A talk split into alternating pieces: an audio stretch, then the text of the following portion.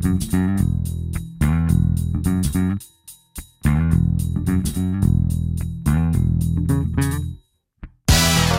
Viva, estão com o Serviço Público Bloco de Notas, é a segunda temporada, um programa da Antena 1 pensado para os alunos do final do secundário que têm exame neste ano letivo de 2020-2021.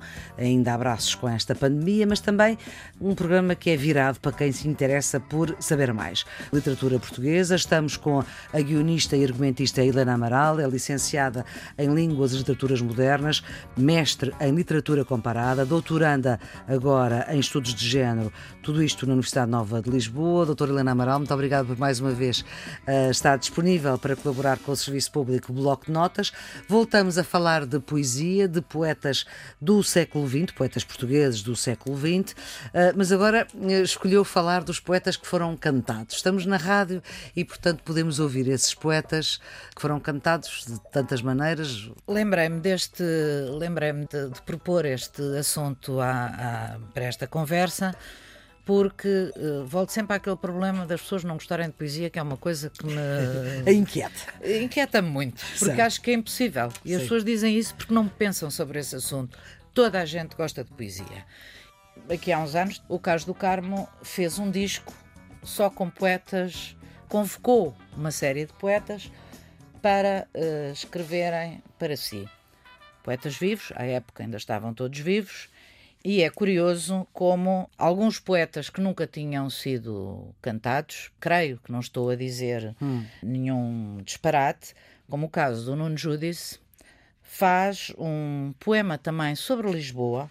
Faz um poema a pedido. Fizeram todos. A pedido, poemas sim. a pedido. E uh, lembro-me de ter falado com Maria do Rosário Pedreira, de quem já falámos, e que me disse o grande problema para este trabalho foi situar o eu poético num género que não é o meu. É, a poesia permite tudo, que é uma coisa incrível. Como é uhum. que, digamos, um homem pode cantar um fado que foi originalmente uh, escrito de uma mulher, feminino, mas sim. não se encaixava uhum. naquele caso. E uh, lembro de conversar com ela sobre isso, teve esse, esse desafio suplementar. Sim. Mas realmente isso é que é incrível na poesia, aliás, como na literatura, tudo é possível, uhum. porque nada daquilo tem a ver com a realidade factual que nós conhecemos. Há uma outra realidade que nos transcende e que é aquela. Uhum. No caso do Nuno Judice, um poeta muito com uma poesia muito culta. Isso uh, quer dizer que é uma poesia difícil? É uma poesia lindíssima e, portanto, se as pessoas se deixarem ir, podem não entender as camadas todas que lá estão, mas podem se deixar eh, levar por aquela beleza.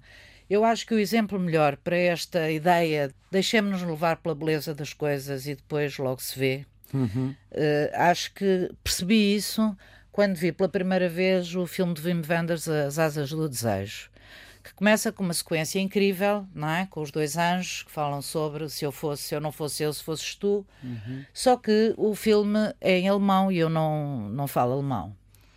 Eu estava a ver e fui conduzida pela câmara e por aquela voz. E por aquela voz. Que apesar de ser em alemão e não comunicar. Portanto, eu cheguei ao fim e não, tinha, não sabia o que era o texto inicial porque não tinha lido as legendas, porque estava distraída só a hum. ouvir. E isso é uma coisa que eu acho que, que acontece muito com a poesia. Eu já fui a muitos encontros com poetas, em cada um lê na sua língua. E nós podemos não estar a perceber exatamente palavra a palavra, pois no, no caso não percebi nenhuma na medida em que não falo alemão, mas aquela música, aquela musicalidade, aquela melodia provocou-me um encantamento que eu, tudo bem, cheguei ao fim, não tinha percebido exatamente o texto, tive que voltar a, a ver, ver para, para entender. E eu acho que acontece isto na grande poesia, ou numa que possa ser mais culta, que remeta para mais universos, não é? Uhum. A poesia de Nuno Judice remete muito, por exemplo, para o romantismo alemão, para o daí, romantismo português. Daí ter lembrado das asas dos desejos do Wim Daí ter-me lembrado das asas dos desejos. Mas se eu souber, se eu conhecer esse universo, tenho uma leitura mais completa. Mas assim, a capinha, a capa já é extraordinária. Portanto, não é? Portanto, e se eu ler duas, três vezes, eu vou descendo página a página uh, folha a folha e, e vai-me enchendo não sei, acho que é esta coisa que a gente também vê nos programas de culinária, que as pessoas que sabem de vão com a colher e querem provar os sabores todos ao mesmo tempo e quando é muito bom dizem ah, isto é extraordinário, chegou ao fim e tinha, explodiu um sabor de não sei quê, uhum. uma coisa qualquer. Bom, a poesia é assim também. Não quer dizer que a gente não goste. É para se comer, como dizia a Natália Correia, não é? É para se comer, é para se comer completamente. Bom, hum. outra, outra, outra, outra enorme. Outra enorme. Estávamos a falar do texto do Nuno Judice. Do Nuno Judice volto a dizer, um, um autor cultíssimo, não é? E nós percebemos essa esse universo incrível e completíssimo que ele tem dentro dos textos e depois escreve um texto um, cantado pelo Carlos do Carmo. cantado pelo Carlos do Carmo que se chama Lisboa Oxalá. Lisboa Oxalá é um fado que tem versos alexandrinos que só a língua portuguesa e a língua francesa têm de um grande poeta português. É, é um poeta europeu muito considerado muito considerado. E eu pensei neste fado para Carminho porque tem aquela garra que tem o fado tradicional e pensei nela e estava a vê-la antes de nós entrarmos em estúdio, como depois a vi. É o vibrante, uh, a tirar-se a Lisboa com garra. Tal qual esta Lisboa, roupa posta à janela.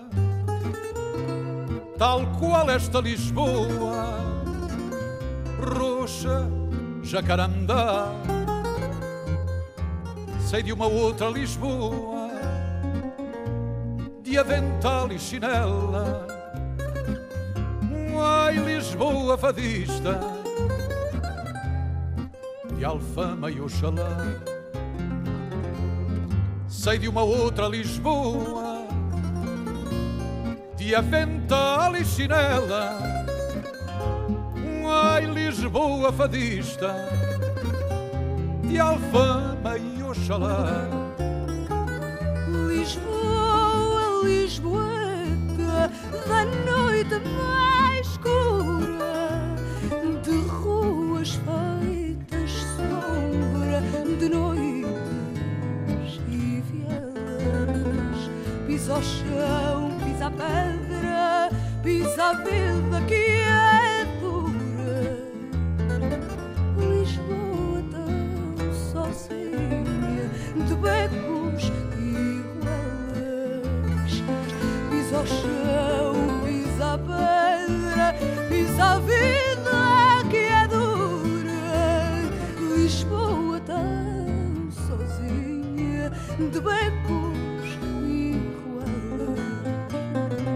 Lisboa, Oxalá, e que é um texto que parece, que parece um texto tradicional, que começa tal qual esta Lisboa, roupa posta à janela, tal qual esta Lisboa, roxa jacarandá, sei de uma outra Lisboa, de avental e chinela, a Lisboa fadista de Alfama e Oxalá.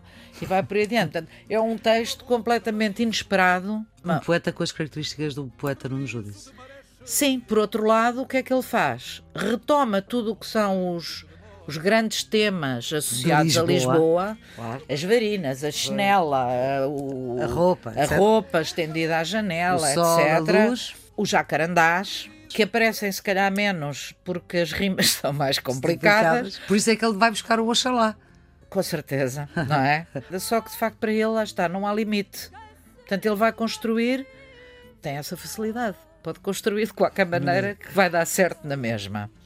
E acaba também de uma maneira muito curiosa, com mais um tema ligado a Lisboa, não é? Cidade marinheira, sem ter que navegar, caravela da noite que um dia vai chegar.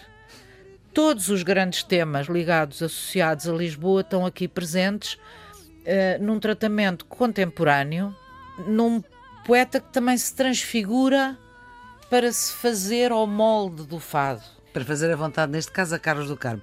Falámos de Maria do Rosário Pedreira, da poetisa, poeta, enfim, isso é uma outra conversa. É uma outra conversa. É uma outra conversa, mas não demos nenhum exemplo dos fados dela, dos escritos dela para fado. Ah, Pronto, então uh, há um poema da Maria do Rosário Sim. Pedreira que as pessoas uh, que eu, eu, já vi, já assisti num concerto, um concerto ao ar livre com muita gente, em que o António Zambujo cantava e as pessoas deliram com esse fado que se chama Flagrante.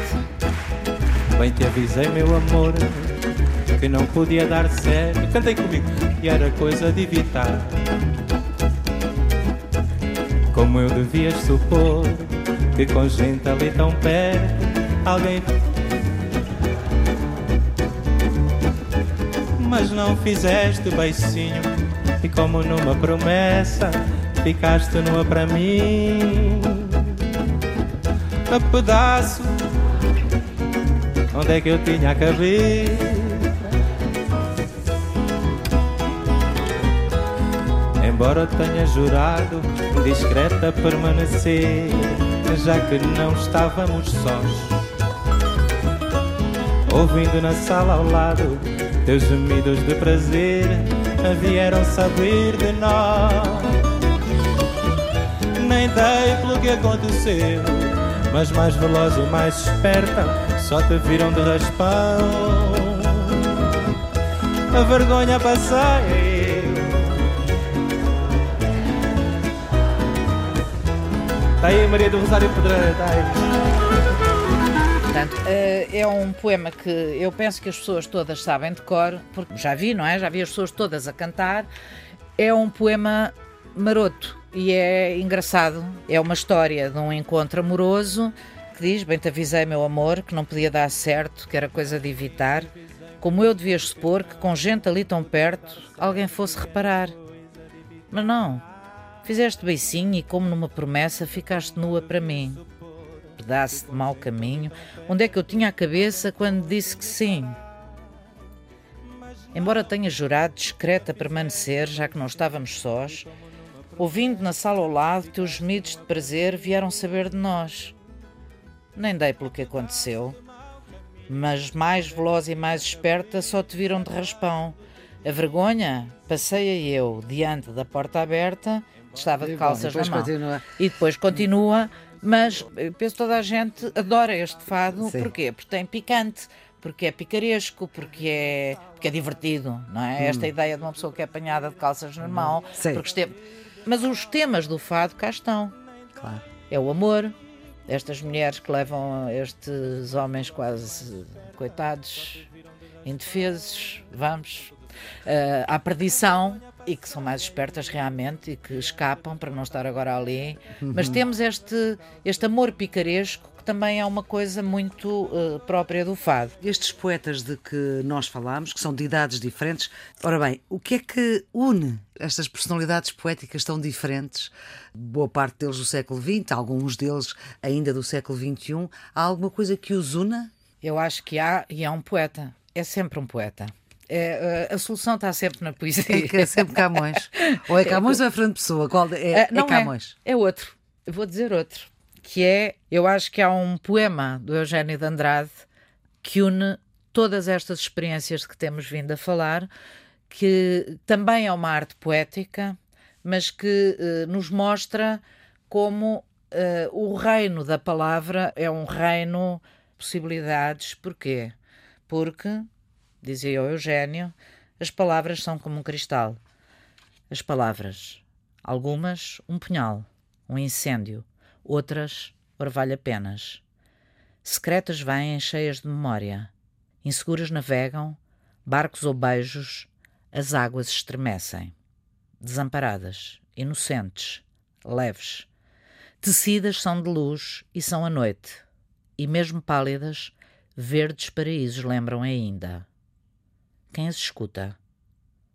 Quem as recolhe, assim, cruéis, desfeitas, nas suas conchas puras? O que é que se pode dizer mais?